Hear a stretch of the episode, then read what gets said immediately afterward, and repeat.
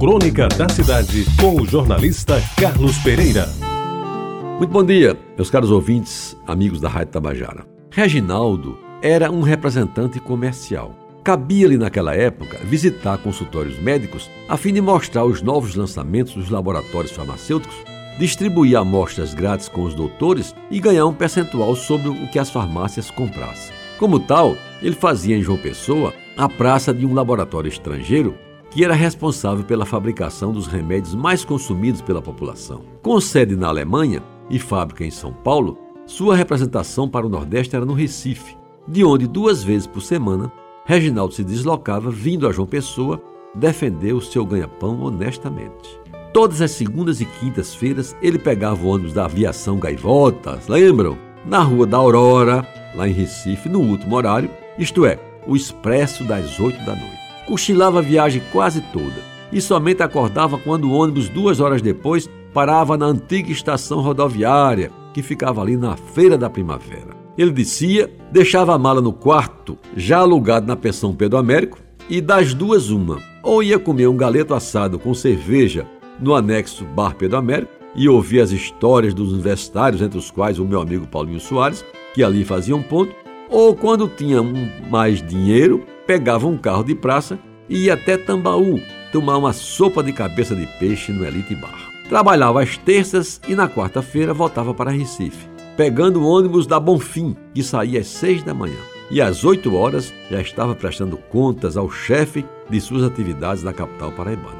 Esse mesmo ritual ele cumpria às quintas e sextas-feiras, sendo que nas noites das quintas a ocupação do nosso Reginaldo era bem mais excitante. Vou explicar por quê. Naquele ano, o Cine Teatro Brasil, que ficava na Praça Aristides Lobo, vizinho ao cartório de Damásio Franca, apresentava um programa inédito e quase revolucionário que despertava o maior interesse do público masculino adulto. Era a exibição, em horário especial às quintas-feiras, depois das 10 da noite, de filmes considerados científicos com cenas de sexo explícito, para gáudio dos voyeurs e outros espectadores que, meio constrangidos, compravam os ingressos e entravam rapidamente no cinema para se esconder dos olhos de algumas madames que se postavam na vizinhança para identificar os sem vergonha que iam ver aquelas sujeiras. Numa dessas noites, Reginaldo desceu apressado do ônibus da gaivota, correu para o Cine Brasil, comprou o ingresso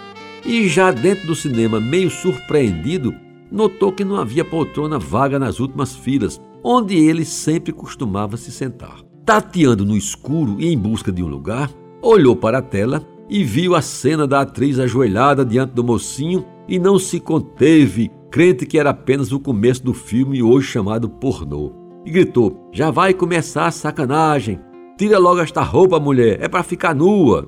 Meus amigos, Reginaldo só teve tempo de terminar a frase.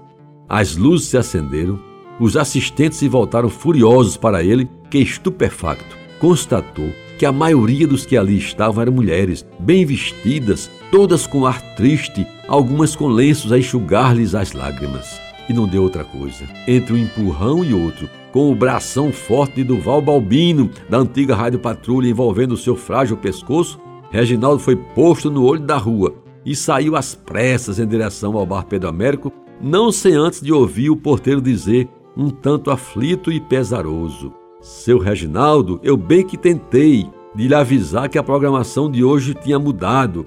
Atendendo a insistentes pedidos, exibimos em sessão dupla A Dama das Camélias. Muito obrigado pela atenção e até amanhã. Você ouviu Crônica da Cidade com o jornalista Carlos Pereira.